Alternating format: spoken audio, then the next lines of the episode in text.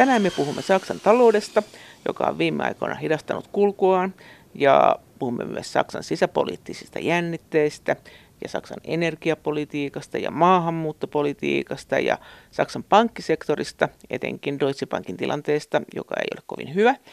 Mutta aluksi keskustelemme siitä, että minkälainen on Saksan talouden tilanne. Saksalais-suomalaisen kauppakamarin VT-toimitusjohtaja Jan Feller. BKT on supistunut edellisessä vuosin neljänneksessä ja ennusteet on, että se saattaa supistua ihan hitusen, jolloin oltaisiin teknisesti taantuvassa. Mikä se on se raja? Kaksi peräkkäistä supistuvaa vuosineljännestä. Mitä tästä nyt sanotaan? No se on ehkä just tärkeää katsoa, että minkä koko luokan supistumisesta se on kyse. Se on nimittäin oli viime neljänneksessä 0,1 prosenttia ja nyt odotetaan itse tällä viikolla numeroita, että arviot on, että 0,1 ja 0,3 prosentin välillä. Eli tosiasia on, että teknisesti ollaan taantumassa, mutta supistuminen on todella pientä. Niin, mutta se on siihen verrattuna kasvua oli kauan. Oli ihan, kyllä, oli, oli huikeasti ja se, mikä oli oikeastaan sitä pientä supistumista ja hälyttävämpää viime kvartaalissa oli se, että Saksan vienti laski niin voimakkaasti, 8 prosenttia. Saksa on erittäin riippuvainen taloudellisesti viennistään ja nyt on tullut syyskuusta aika rohkaisevia numeroita. Saksan vienti on edellisvuoden syyskuuhun verrattuna noussut yli 4 prosenttia, edelliskuukauteen verrattuna puolitoista prosenttia, että siellä on mahdollisesti taas tapahtumassa käänne positiiviseen. Eli se taantumavaihe on ohitettu? Ennuste on, että ensi vuonna olisi kasvua koko vuodelle puolikas prosentti, että, se, että, että niihin viime vuosien isoihin kasvulukuihin ei päästä, mutta suunta on ylöspäin. No miten tämä, kun Saksaa jatkuvasti kritisoidaan siitä, että Saksa on ylijäämäinen, se vie muihin EU-maihin ja muut EU-maat köyhtyy, ja että miksi ei komissio puutu tähän, ja, ja Saksalle on sanottu tästä, miten siitä Saksasta puhutaan ja paljon tämä vaikuttaa nyt näihin tulevaisuudessa, mitä sä oletat näihin lukuihin, että jos tavallaan muut EU-maat on nyt köyhtyneet, ne ei pysty enää sit ostamaan Saksalta niin hirveästi tavaraa. No ylipäänsä tästä kauppataseesta, niin jos verrat, katsotaan nyt esimerkiksi Saksan ja Suomen välistä, niin se on Saksan puolesta ylijäämäinen, mutta se on koko ajan tasaantunut. Että viime vuonnakin niin Suomen vienti Saksaan kasvoi aika paljon enemmän kuin Suomen tuonti Saksasta. Se kasvu oli niin, että siis Suomen, Suomen vienti Saksaan kasvoi vuoden sisällä yli 13 prosenttia ja Suomen tuonti Saksasta vain 4,5 prosenttia.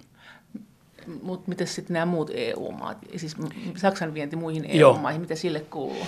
Öm, hyvä, että noin 60 prosenttia Saksan viennistä menee no. EU-maihin. Siinä on 8 prosenttia esimerkiksi Ranskaan ja 7 prosenttia Hollantiin. Öm, ei-EU-maista niin suurin kauppakumppani ja ylipäänsä suurin yksittäinen kauppakumppani Saksalle on USA ja sitten Kiinalla on myös 7 prosentin osuus. Että, mutta EU on ylivoimaisesti tärkeä alue, jonne Saksa vie. No miten tämä, kun tämä on kuitenkin EUn sisällä nollasummapeli, tämä tuonti ja vienti, niin mitä tästä Saksassa puhutaan? Puhutaanko siitä, että pitäisi niin kuin, Saksalle sanotaan aina, että teille pitäisi palkkojen no, nousta, että Joo. te imette rahat nyt muulta EU-maalta, kun te halvoilla palkoilla teetätte tavaraa ja viette sinne ja sitten ne ostaa teiltä? No Saksan palkkakustannuksethan on vahvasti nousseetkin ja Saksa on nyt jo palkkakustannuksissa mennyt Suomen ohi esimerkiksi, että, että siellä nämä yksikkökustannukset on korkeampia kuin meillä Suomessa. Jos katsotaan sitä suhdetta, niin kauppatase on ylijäämäinen kyllä, mutta äsken sanoin, noin 60 prosenttia Saksan viennistä menee EU-hun, mutta sitten 66 prosenttia Saksan tuonnista on EU-maista. Et se on jo se tuonti fokusoitunut vähän enemmän EU-hun kuin mikä vienti on. Eli niin. tavallaan se sisämarkkina koko ajan vahvistuu siinä ja tasautuu. Mutta sä et ole vielä sanonut tätä, että mitä, kunnolla, että mitä tämä sanoo tämä Saksa tähän kauppataseylijäämä ja alijäämäkeskusteluun. Me, mm, EU, EU, jopa komissio on heitä siitä moittinut. Siinä, mitä siellä puhutaan tästä? Siis siellä ollaan tietoisia, että kauppatase on ylijäämäinen ja yleinen selitys on, että saksalaiset tuotteet on niin hyviä, että niitä halutaan ostaa.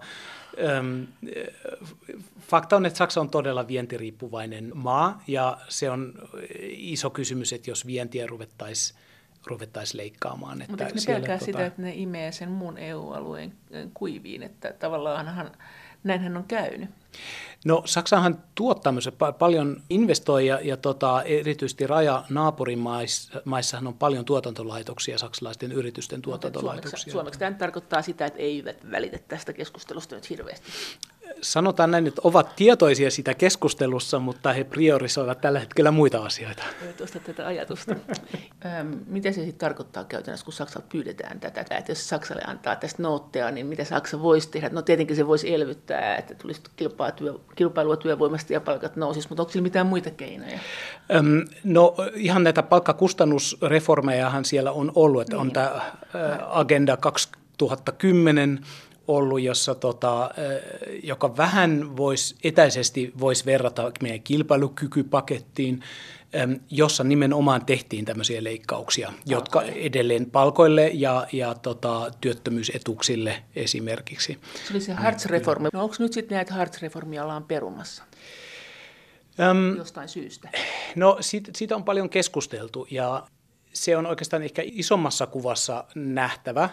Nyt koko sosiaalipuoltahan ollaan uudistamassa just viime viikolla, niin CDU ja SPD, eli kristillisdemokraatit ja sosiaalidemokraatit, jotka ovat hallituspuolueet, pääsivät kompromissiin tästä peruseläkkeestä, niin sanottu Grundrente nyt kun oli nämä Thüringenin vaalit, mm-hmm. niin näytti nyt tosiaan siltä, me puhuttiin viime ohjelmassa tässä jo siitä myös, että siellähän tuntui siltä, että nämä vanhat puolueet vajos ja uudet enemmän tämmöiset ääriajattelua kannattavat puolueet, niin ne nousi. Mitä Saksassa puhutaan tästä? Öm, paljon. Saksassa on oikeastaan menossa sisäpoliittinen murros, joka ulottuu sekä isoihin puolueisiin että pieniin puolueisiin. Isot puolueet kummatkin ovat tällä hetkellä uudistamassa johtotasoaan ihan kokonaan.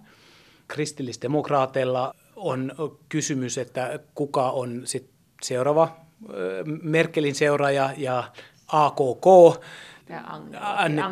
Annegret Kamp-Karrenbauer, on nyt noussut puolustusministeriksi. Ja, ja... Mutta eikö hän ole vähän vajoamassa? Eikö hänen suosionsa on nyt on. jo laskenut? Joo, on. Se itse asiassa kuvastaa sitä kriisiä, että siellä että, että kummatkin puolueet on välillä tarjonnut ratkaisuja siihen johtajuusongelmaan ja sitten ne ratkaisut ei ole mennytkään läpi.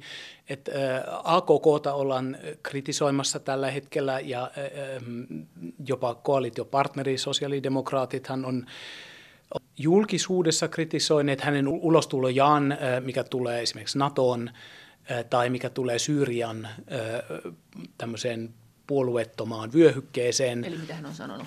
Hän on, hän on ehdottanut, että siellä olisi kansainvälisesti valvottu puolueeton vyöhyke, josta hän on sitten ensin saanut kritiikkiä ulkoministerikollegaltaan, jonka alueella tämä kysymys oikeasti on. Eli he, ei halu, he ei halua ainakaan saksalaisia lähettää sinne. No he ei haluaisi, ja, ja tässä on oikeastaan ehkä enemmän tämmöistä sisäpoliittista oireilua, että, että kenen vastuualueella mikäkin on. Eli ulkoministeri hän selvästi oli närkästynyt siitä, että hän sai tekstarin kautta kuulla, että – puolustusministeri tulee kohta tekemään tämmöisen ehdotuksen julkisuudessa. Toinen puoli on valtiovarainministeri, joka on myös sosiaalidemokraatti, joka, joka tota, on tehnyt taas itsenäisiä ulostuloja yhtäkkiä ja, ja esimerkiksi kirjoittanut isossa vieraskynä jutussa EU:ssa, että, että Saksa tulee mahdollisesti hyväksymään EU-tasoisen talletussuojan, mitä tähän asti on Saksa kategorisesti kieltänyt. Mutta sitä ei ole hyväksytty Saksassa laajasti. Saksahan on tosi tiukkaan sitä vastaan. Kyllä on. Mutta se oli, tämä, se oli hänen, siis tämä viesti, joka tuli, niin se olikin vain hänen yksityisajatteluaan. No hän tietysti kyllä kommunikoi sitä ihan valtiovarainministerinä, mutta se ei selvästikään niin. ollut täysin synkronoitu hallitus partnereiden kanssa. Ja paljon riippuu siitä, että miten ne voimasuhteet CDU ja SPD niin kuin tässä lähiaikoina kehittyvät. Jos CDUn täytyy lepytellä omaa seuraajakuntaa ja sitä kautta säästää tai pitää tätä koalitiota hengissä, niin sitten CDU varmaan on vähemmän valmis tekemään kompromisseja kohti demareita. Ja tämä poliittinen kriisi ylipäänsä tai kehitys, murros Saksassa – on sitten demareilla yhtä lailla siellä on kaksi johtokaksikkoa, jotka kilpailevat johtajan ö, paikasta. Ja ö, samalla nähdään vihreiden vahva nousu. Että tällä hetkellä noin neljännes saksalaisista on, on nyt viime viikonlopun kysely, niin noin tämä 22 prosenttia saksalaisista valitsisi vihreät. Ja tämä on verrattuna siihen, että 2017 viime oikeissa Joo. vaaleissa niin vihreillä oli alle 9 prosentin vaalitulos.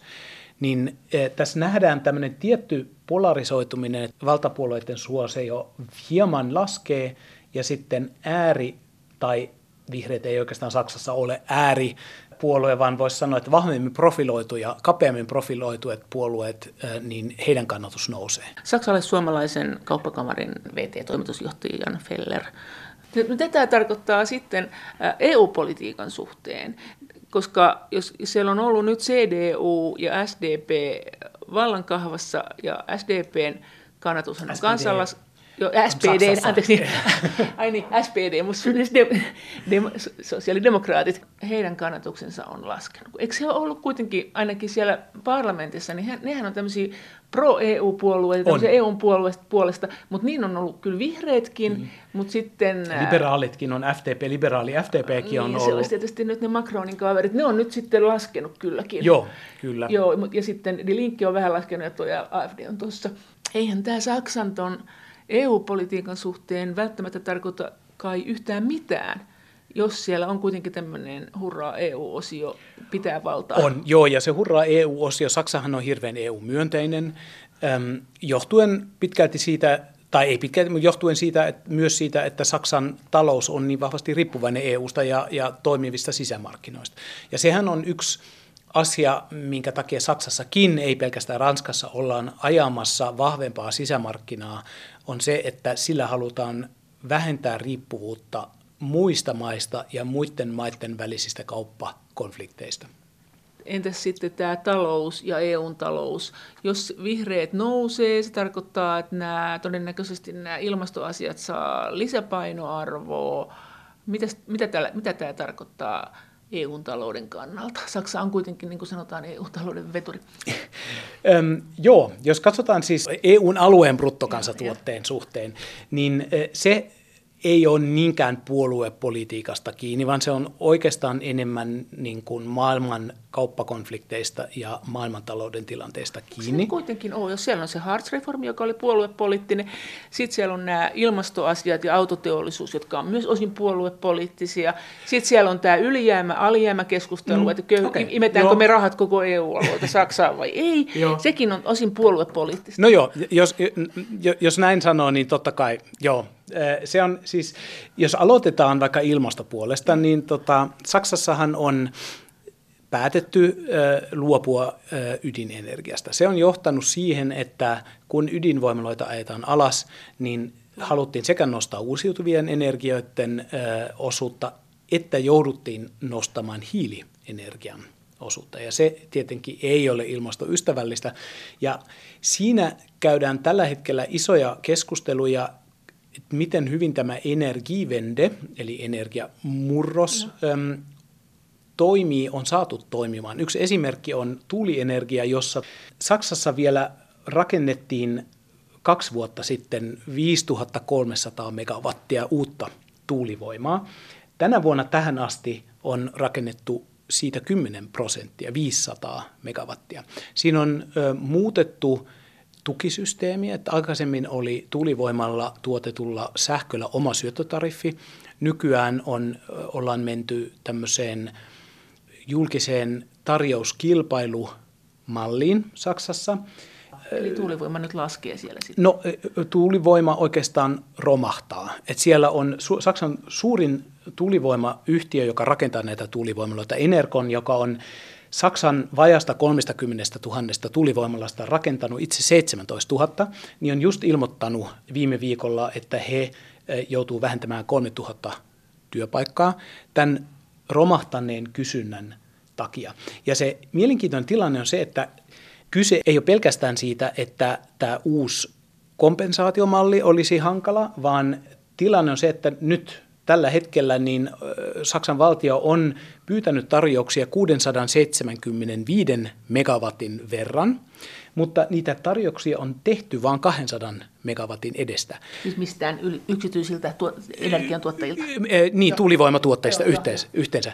Ja tämä johtuu siitä, että Saksassa on esimerkiksi lupamenetelmässä isoja ongelmia, että siellä on, on erimielisyyksiä. Esimerkiksi lennonjohto on sitä mieltä, että tuulivoimaloiden tulisi sijaita tietyn etäisyyden päässä, joka on paljon pidempänä kuin mitä esimerkiksi EUn suositus on. Saksassa ollaan uudistamassa tai on keskusteltu, väläytelty tämmöisiä uusia minimietäisyyksiä asutusalueisiin, Onko ne pidempiä vai lyhyempiä? Ne on sinänsä samoja kuin tähän asti, mutta asutusalueen määritelmä muuttuu niin, että myös muutama talo tekee jo asutusalueen, jolloin tällä hetkellä arvio on, että jos tämä menee läpi, niin tuulivoimaloiden määrä jopa joudutaan vähentämään Saksassa. Mutta jos vihreät nousee vallankahvaan, jos tuo nousu jatkuu, niin voiko tämä vielä kääntyä? Ehdottomasti. Joo, että vihreäthän on hyvin tuulivoiman myönteisiä ja tämä keskustelu todennäköisesti sen on pakko kääntyä, koska Saksa on myös sitoutunut ilmastotavoitteisiinsa ja Saksan uusiutuvan energian osuus energiatuotannossa ei ole läheskään siellä, missä se pitäisi olla. Siellähän oli tavoitteet nostaa uusiutuvien energiamuotojen ja nimenomaan tuulivoiman ja, ja aurinkovoiman osuus. Ja biokaasun. Ja biokaasun. Ja se, mihin, mihin tämä energiauudistus tällä hetkellä eniten tyssää, on se, että sähköjakeluverkko ei ole siinä kunnossa vielä, että se pystyisi siirtämään niitä suuria määriä pohjoisessa tuotettua sähköä etelään, missä on suurin kulutus. Miten sitten biokaasutilanne on? Biokaasua on paljon ja ne on usein myös pienvoimaloita. On, ne on hieman myös ehkä ollut vaikeuksia rakennusmääräysten kanssa. Miten, miten mieltä Saksa on tästä EUn ilmastopolitiikasta? Mitä tämä poliittinen tilanne tarkoittaa siitä? Jos te sanot sen näin, että on nyt hankalaa. Biokaasua, on lupaongelmaa, sitten tuulivoimaloilla on ongelmaa, niin ja ydinvoimaloita ei voida rakentaa, niin eikö tämä tarkoita sitä, että Saksa on aika heikoilla näissä ilmastokeskusteluissa? No Saksa on heikolla niiden tavoitteiden saavuttamisessa tällä hetkellä onko ehdottomasti, mutta tahtotila on, on olemassa Mikä ihmeen tahtotila, jos ne nyt, ne, eikö niitä nyt sitten pakko lisätä hiilivoimaa, jos ne tota, ei tuulivoima, tuulivoimaa saa?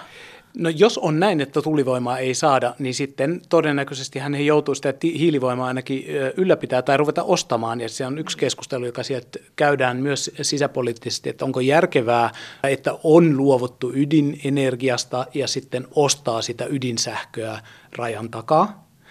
Voiko olla niin, että Saksa palaa ydinsähköä? En usko. Että teknisesti niitä on ajettu jo niin paljon alas ja yhteiskunnassa se ydinsähkön vastustus ei ole kauheasti las, laskenut. Itse olen lapsuuteni asunut Saksassa ja, ja on kasvanut sen aurinko logon kanssa, joka oli Atomkraft Nein Danke, eli ei, ydinvoimaa. ei ydinvoimaa. Ja se, se ei ole muuttunut siellä yhteiskunnassa. Et oikeastaan se on paradoksaalinen tilanne, koska tiedetään, että se olisi ilmastoystävällinen ratkaisu, mutta sinne ei voida mennä, jolloin nyt – Oma veikkaus on, että tuulienergian tuotanto ja uusien voimalaitosten olosuhteet parannetaan lainsäädännöllisesti niin, että sitä voi tuottaa enemmän. Ja myös ehkä, asu, ei varmaan, että asuntojen lähellä, jos ne just sai sen kaavamääräyksen. No, no, mutta ehkä esimerkiksi se, kun se ei ole vielä lopullisesti päätetty, että mitä määritellään asumusalueeksi, että onko se vaan kolme taloa vai onko siinä vaikka sata taloa jota, tai, tai 50, jota tarvitaan. Saksalais-suomalaisen kauppakamarin VT-toimitusjohtaja Jan Feller Entäs sitten jos ajatellaan Saksaa ja EUta? No tietysti tämä viime aikojen iso kysymys on tämä Brexit. Jos Brexit toteutuu... Nyt jos katsoo, nyt just tuli taas tota, meidän sisarkauppakamarin, eli saksalais-brittiläisen sisarkauppakamarin ää, tiedote. Eli tavallaan UKssa aktiivinen saksalainen elinkeinoelämä, niin pitävät Johnsonia vähemmän pahana vaihtoehtona verrattuna Labourin uudet ohjelmat käytössä. Tietysti siis edelleen liike-elämä toivoisi, että Brexitia ei tapahtuisi, mutta jos nyt on vaihtoehto, ilmeisesti jos on vaihtoehto Johnson ja Brexit versus Corbyn ja ei-Brexit, niin sitten ollaan Brexitin kannalla, Ihan koska totta. nähdään, että Corbynin nyt aika radikaalit ohjelmat, joita siellä on esitetty, niin huonontaisi Saksan vientimahdollisuuksia UKsta vielä enemmän kuin mitä Brexit huonontaisi. Mikä siinä tekisi sen? Siellä on, ne on pääasiassa kansantaloudellisia asioita. Että siellähän on nyt ehdotettu, Corbyn ehdottanut, tai hänen, hänen puolueensa ehdottanut tämmöisiä pakollisia 10 prosentin omistusosuuksia, että yritykset joutuu laittamaan 10 prosenttia omista, omista osakkeistaan tämmöisiin rahastoihin, joita maksetaan sitten, josta maksetaan omille työntekijöilleen ja, ja tämmöisiä hyvin vahvasti vasemmistolaisia äm, ajatuksia. Tämä on nyt tietysti vain yksi kannanotto, mikä sieltä tuli, mutta että nähdään, että se tekisi brittien markkinasta entistä vähemmän ö, houkutteleva. Mutta siis Britannian, Saksan kauppakamari, joka on Britanniassa, niin se on tätä mieltä. Kuinka merkittävää se on, että joku kauppakamari sanoo näin? Jos sä sanot vaikka niin kuin Suomen taloudesta Joo. jotakin, niin onko sillä joku merkitys? No siinä tapauksessa, jos esimerkiksi meihin vertaan, niin Saksa on Suomen tärkein kauppakumppani ja kaksi kolmasosaa Saksan ja Suomen välisestä kaupasta kulkee meidän jäsenyritysten kautta. Mutta, mutta Britanniassa sitten sama? Siellä on, on sama osuus, heidän, heidän jäsenmäärä on, on, on isompi, mutta tota, se tämän maiden välisen kaupan osuus on katettu suurin piirtein saman, saman verran siinä jäsenkunnassa. Ja jos, ja jos nämä sanoo, että mieluummin Brexit ja Johnson kuin ei Brexit ja Labour ja, ja Corbyn, niin se tarkoittaa sitä, että nämä jäsenyritykset, jotka käy kauppaa Saksasta mm. Britanniaan ja Britanniasta Saksaan, niin tämä on niin kuin heidän äänensä. He on tätä joo, mieltä. Joo, kyllä, he, he on sitä mieltä ja, ja sitten tietysti kun katsoo, että mitä he sitten, jos että, että he itse sanoivat, että on valinta kahden pahan välillä. Että mieluiten he olisi varmaan, heillä olisi ei Brexittiä ja ei niin vasemmistolainen sisäpolitiikka siellä. No, Brexitin tämä suuri seuraushan EU, EUn ja Saksan kannalta on tämä budjetti. Britannia on ollut suuri nettomaksaja ja nyt sitten sitä budjettivajetta joudutaan paikkaamaan. Kukaan ei nyt vielä tiedä, että kuinka iso siitä budjetista tulee, mutta ei nyt kuitenkaan koko osuutta poisteta, vaan ilmeisesti se tulee nousemaan se budjetti, siis siihen nähden, että, että jos vaan lohkaistaisiin Britannia pois ja katsottaisiin, että tämän verran rahaa nyt on, niin äh, sanotaan, että Saksan se EU-budjettiin maksama summa, niin se kaksinkertaistus. Ja tästä on ollut ilmeisesti Saksassa noussut aika monen mekkala. Joo, tässähän on siis kansleri Merkel on ilmoittanut, että tulee vaatimaan Saksalle alennusta. Tiedetäänkö me kuinka paljon? No he, he, he sanoivat, että maksimissaan he haluavat maksaa prosentin, prosentin BKTstä. Sehän tarkoittaa on... käytännössä sitä, Eikö se nytkin maksa siis pikkusen yli prosentti? No se, se skenaario, jos mennään samoilla no. niin suhteilla, olisi, että se olisi 1,14 muistaakseni. Olisi se tuleva. 1,14? Joo, joo. Jos, joo kyllä. Ja nyt tota, he, hän haluaa, että se olisi niin kuin, se kun maksimi olisi se 1 prosenttia. Eli siis tota, Saksan kansallistulosta niin 5-9 prosenttia on se, mitä Saksa tota, 2017 maksoi. Makso, e ja se oli monta miljardia. Se oli, 19 ja... miljardia Saksa maksoi ja sitten 10-11 miljardia Saksa sai. Eli Saksa on nettomaksaja ja siinä on noin äm, kahdeksan miljardin ero se tulevaisuuden käppi olisi mitä, jos onko niistä laskettu? Niin Sitä ei ole nyt, niin, niin että siinä on tota, mutta se mielenkiintoinen tuosta Merkelin ulostulossa on se, että tota, se mikä oli kaikkialla esille, että hän sanoi, että Saksa haluaa alennuksen vuodet 2021-2027, mutta hän samalla siellä myös tota, vilautti erilaisia fokusalueita, joihin, joihin hänen mielestä se, se budjetti pitäisi sitoa. Että hän, hän ilmoitti, että migraatio, Siis tämä, Eli mu, tämä maahanmuutto. Maahanmuutto, joo.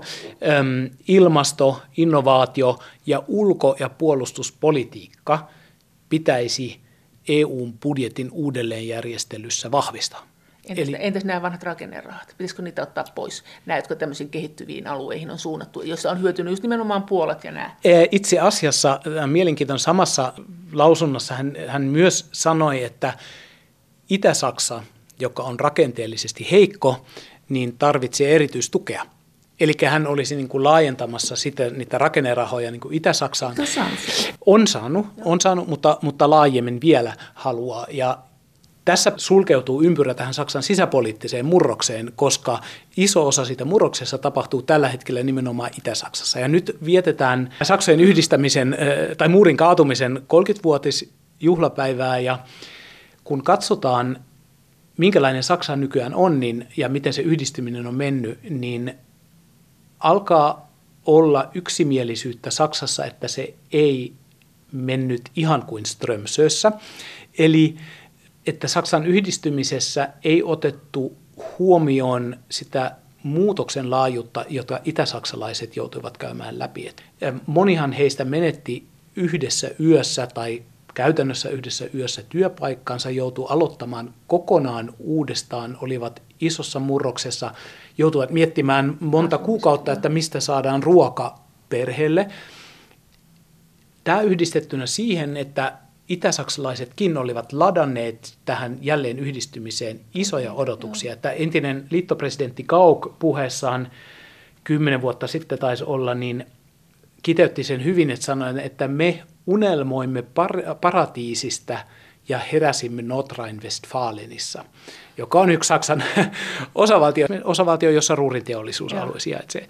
Siellä oli isoja odotuksia itä-saksalaisille ihan jopa poskettomia kuvia, ja jota liittokansleri Kohl silloin vahvisti, kun puhui, että kukoistavia alueita tulee olemaan, niin odotukset oli liian isot. Sitten aliarvioitiin sitä murroksen vahvuutta, jota tavallinen ihminen siellä Itä-Saksassa joutui käymään läpi.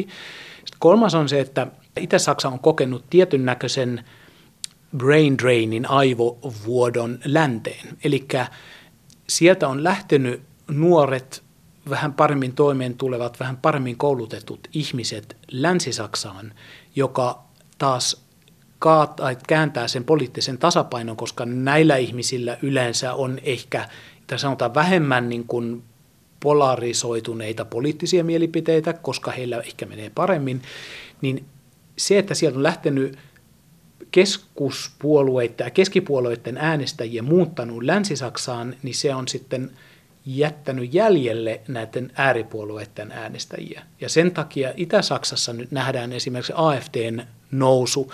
AFDn nousuun on, on tietysti muitakin syitä, että AFD on ollut alun perin EU-kriittinen, tai lähtenyt siitä, että se on EU-kriittinen, mutta sitten on niin kuin sen jälkeenkin, kun AFD aloitti toimintansa, niin ollut erilaisia tapahtumia, jotka ovat sataneet AFDn laariin. Yksi on Kreikan talouskriisi ja pankkien pelastussuunnitelmat, jota tavallinen saksalainen ja erityisesti itä-saksalainen koki, että tässä pelastetaan isojen herrojen rahat.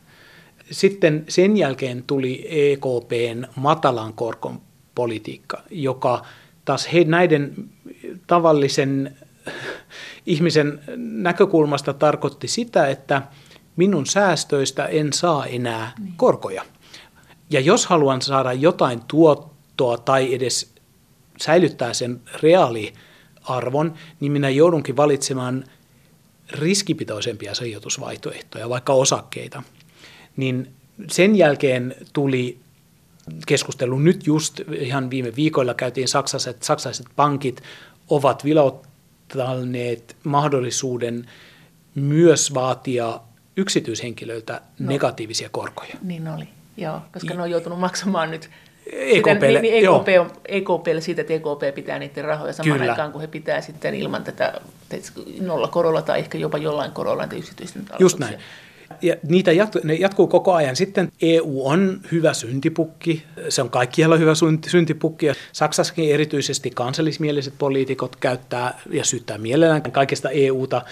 Öm, iso keskustelu nyt taas kansantaloudellisesti on Saksan velanottopolitiikka tai investointipolitiikka. Tähän astihan Saksan perustuslaissahan on äm, niin sanottu velkajarru, joka tarkoittaa, että tiettyä osuutta BKTstä saa vain ottaa velkaa. Saksan valtiovarainministeri tai Saksan hallitus on tähän asti vuodesta 2014 muistaakseni alkaen, ellei aikaisemminkin jo, niin vetänyt tätä paljon tiukempaa linjaa, niin sanottua mustaa nollaa, eli tasapainossa olevaa Et ei budjettia. Velkaa ollenkaan. Ei velkaa ollenkaan.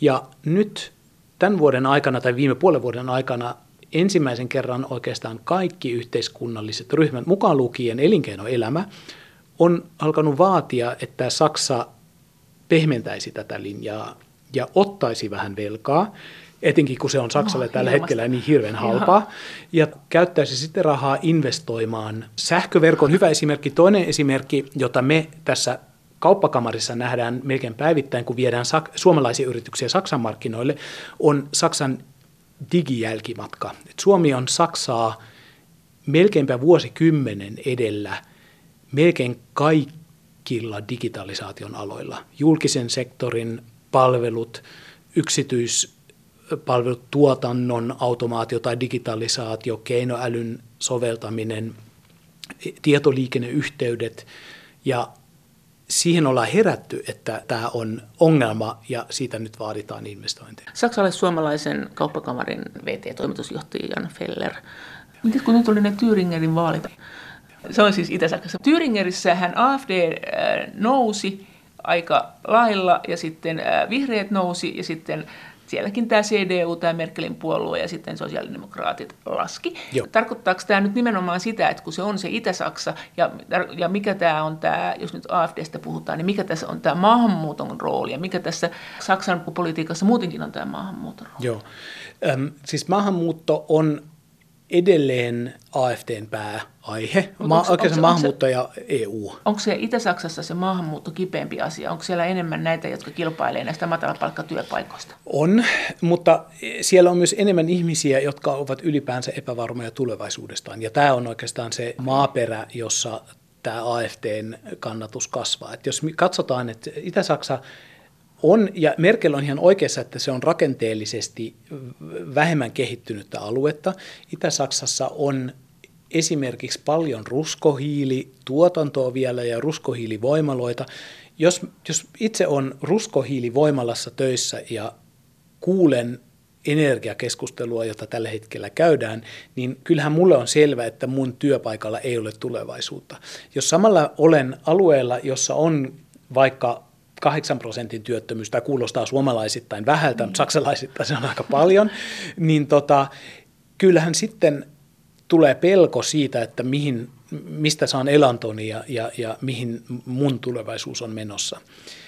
Tämä yhdistettynä siihen, että Itä-Saksassa on enemmän tuotannollista työtä äm, verrattuna Länsi-Saksaan, vähemmän asiantuntijatyötä, sitäkin siellä tietysti on, mutta jos, jos katsotaan keskiarvoja, niin onhan maahanmuuton tuoma muutos siellä näkyvämpi. Kuitenkin jos katsotaan koko Saksaa, niin Saksallahan on huutava työvoimapula, on ollut jo pari vuotta. Saksassa nykyään huomattavasti yli puolet yrityksistä sanoo, että he voisi kasvaa nopeammin, jos he vaan saisi työntekijöitä. Minkälaista työntekijää? Siellä on puuttuu? Kaik, kaikes, kaikkia. Se, on, se ei ole, jos, jos mietit, katsotaan Suomea, niin meillä työvoimapula alkoi IT-puolella ja, ja tota, on, on korkeakoulutettuja asiantuntijatehtäviä. Öm, Saksassa se on kaikkialla. Just kävin viime viikolla Berliinissä, niin siellä on, on isoja ulkomainoksia, että hae meille siivoojaksi, voit jättää työhakemuksesi WhatsAppilla.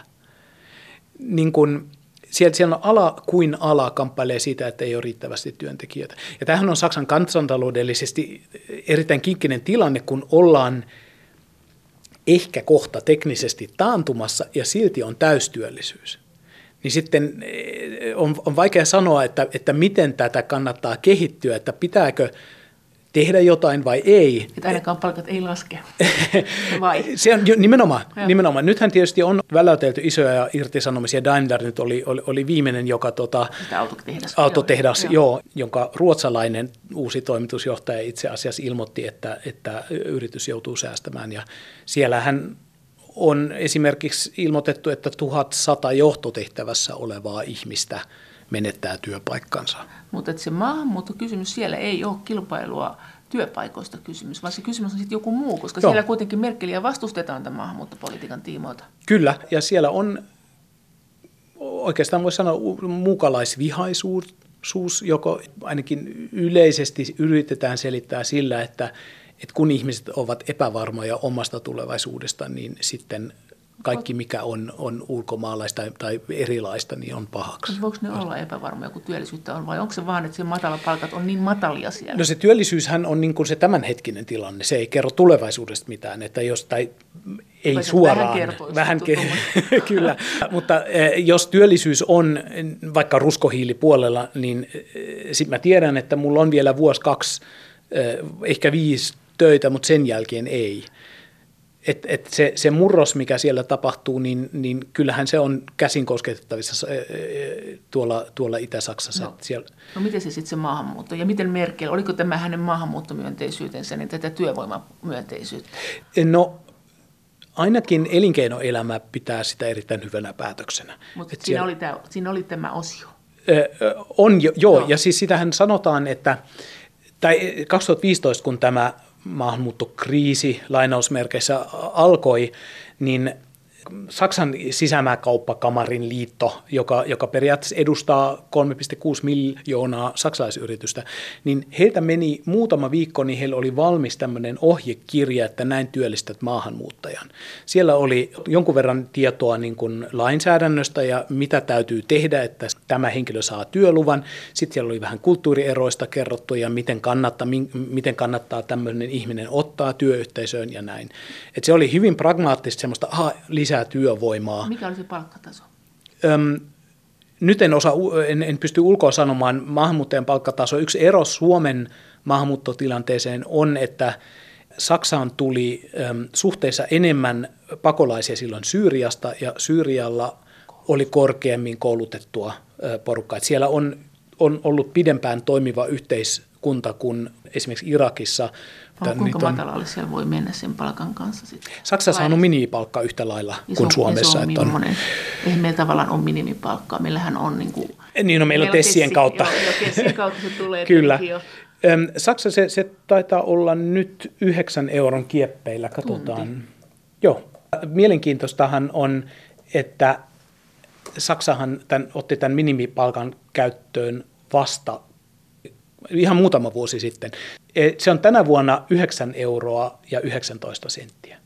Ja siinä tavallaan ei sitten tule sitä, että mm, tulee vielä halvempi työvoima, vaan se on se lainmäärämä minimipalkka, joka, joka siellä on. Miten tämä maahanmuuttokysymys, E- Saksa ja EU Joo. ja Merkel, tämähän on ollut tämmöinen kolmio, joka on puhuttanut nyt. Kyllä. Saksa tulee jatkumaan maahanmuuttomyönteisenä sen takia, että elinkeinoelämä tarvitsee työntekijöitä ja, ja niin kuin muuallakin, niin Saksa on vanheneva yhteiskunta. On konsepteja, mutta ei ole varmuutta, että miten esimerkiksi kasvavaa eläke maksua tai kokono, eläkekokonaisuutta tullaan rahoittamaan. Et sen takia se on yksi syy, minkä takia Saksa on niin vahvasti pitänyt kiinni tässä mustassa nollassa, tässä, tässä tota, tasapainoisessa budjetissa, että ollaan sanottu, että paras palvelus tuleville ö, sukupolville on, että säästämme nyt rahaa, jotta voidaan eläke sitten maksaa tästä rahasta, eikä niin, että uudet sukupolvet joutuu sitä maksamaan.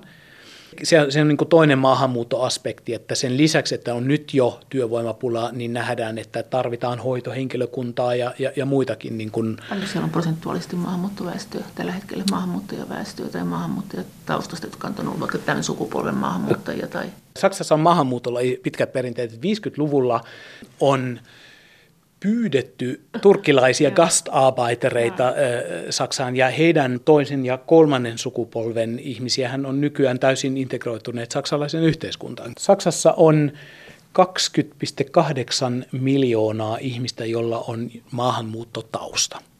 Melkein neljännes, neljännes ö, ihmisistä. Miten tämä ää, Deutsche Bankin tilanne? Sitähän on nyt kuulunut. Mitä yleensä Saksan pankkisektori, jos palataan tähän talouteen?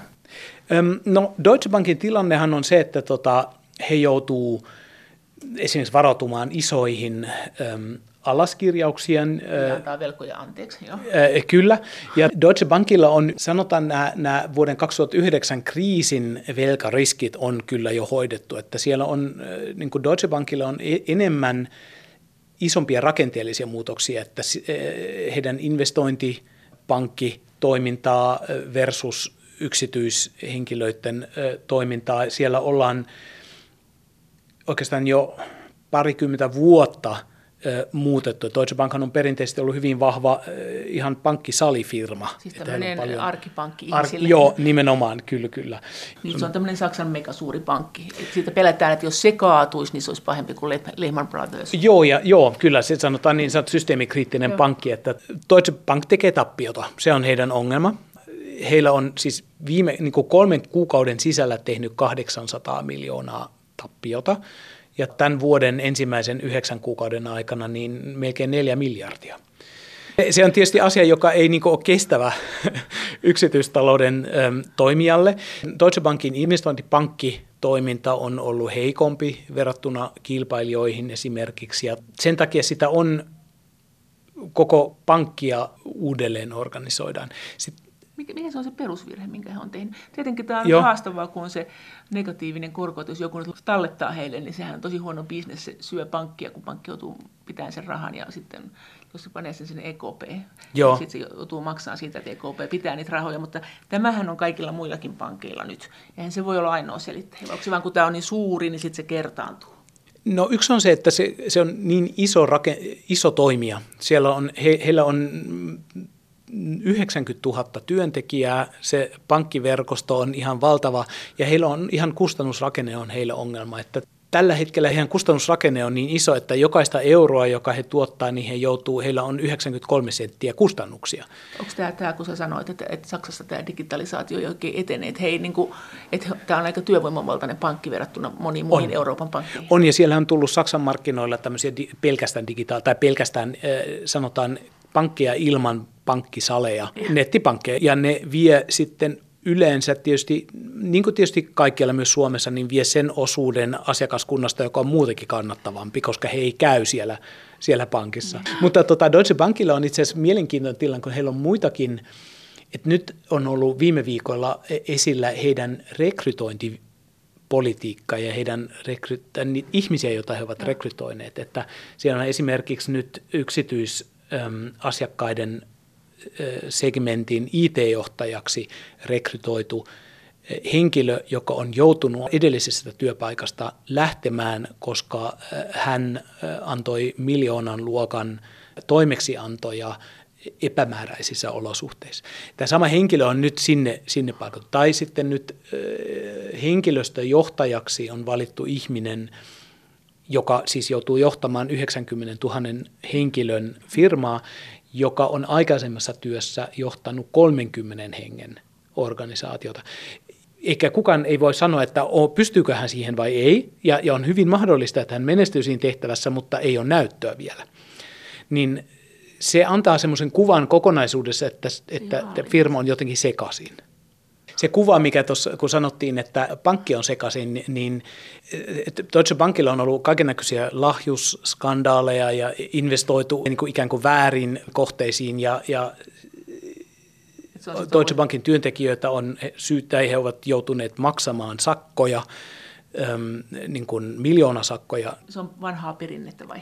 Se, Kyllä se, se hidas rappio on ollut siellä se, se on. Joo, on varmasti ja se joudutaan nyt niin kuin käymään läpi, että, miten, miten, että, että, että uudistetaan sitä koko pankin rakennetta ja se on tietysti pitkä ja, ja, ja hidas prosessi. Että on, Deutsche Bank on yrittänyt fuusiota Commerzbankin kanssa, joka, joka sitten ei mennyt läpi.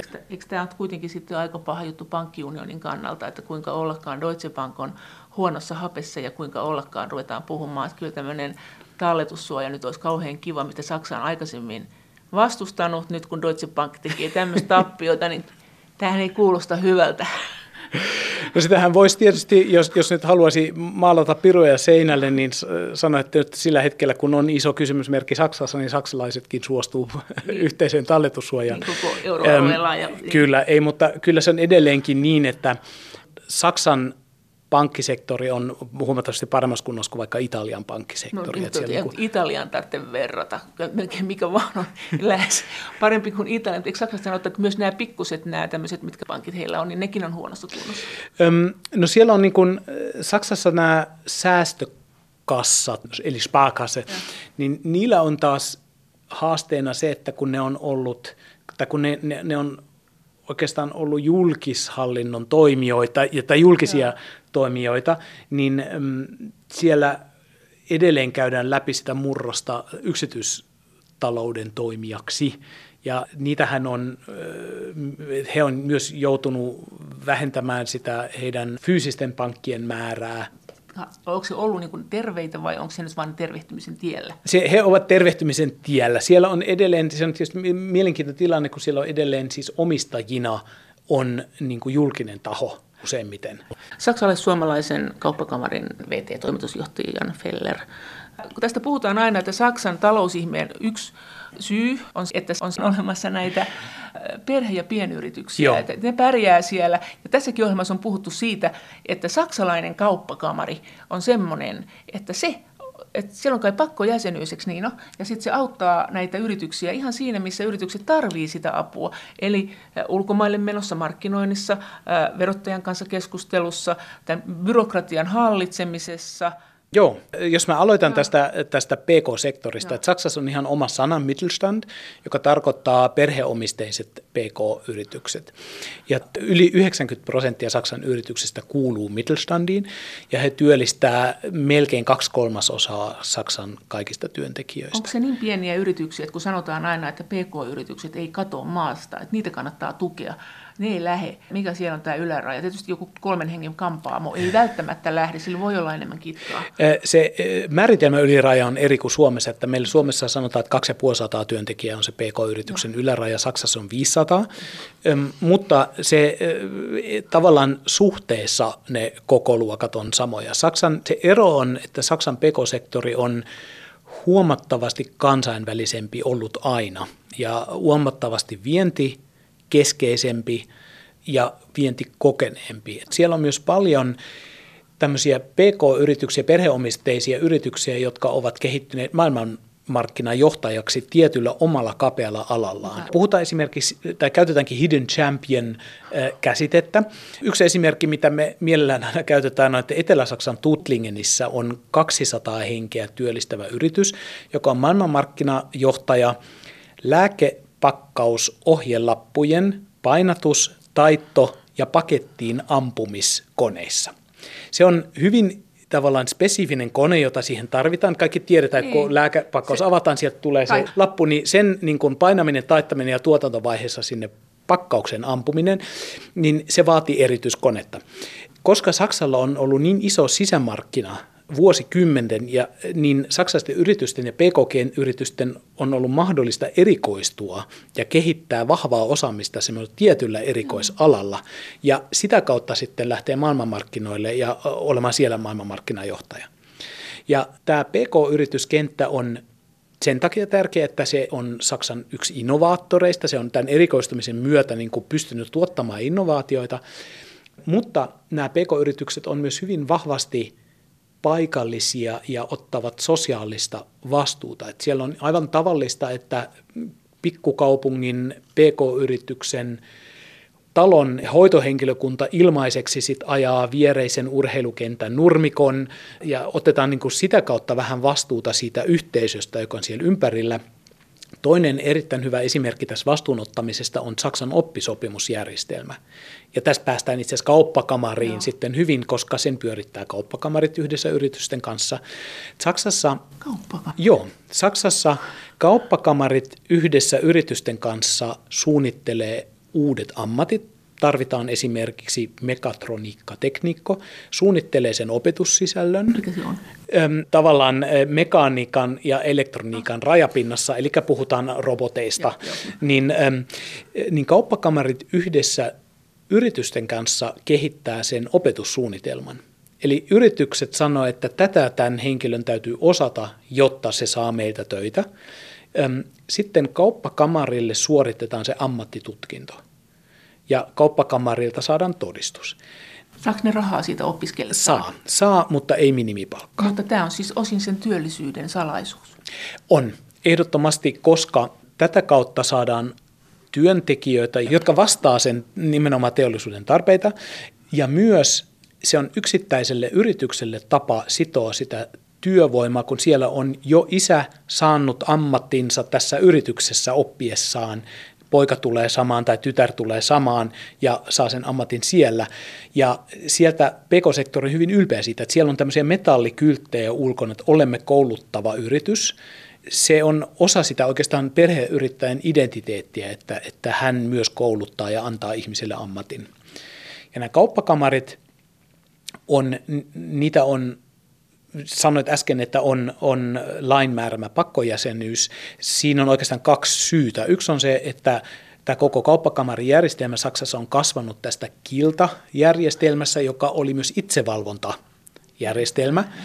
Ja sitten toinen on nimenomaan se, että kauppakamareilla on paljon yhteiskunnallisia tehtäviä. Esimerkiksi tämä koko oppisopimuskoulutus, ammatillinen koulutus. Ja ne saa yhteiskunnan rahaakin siihen?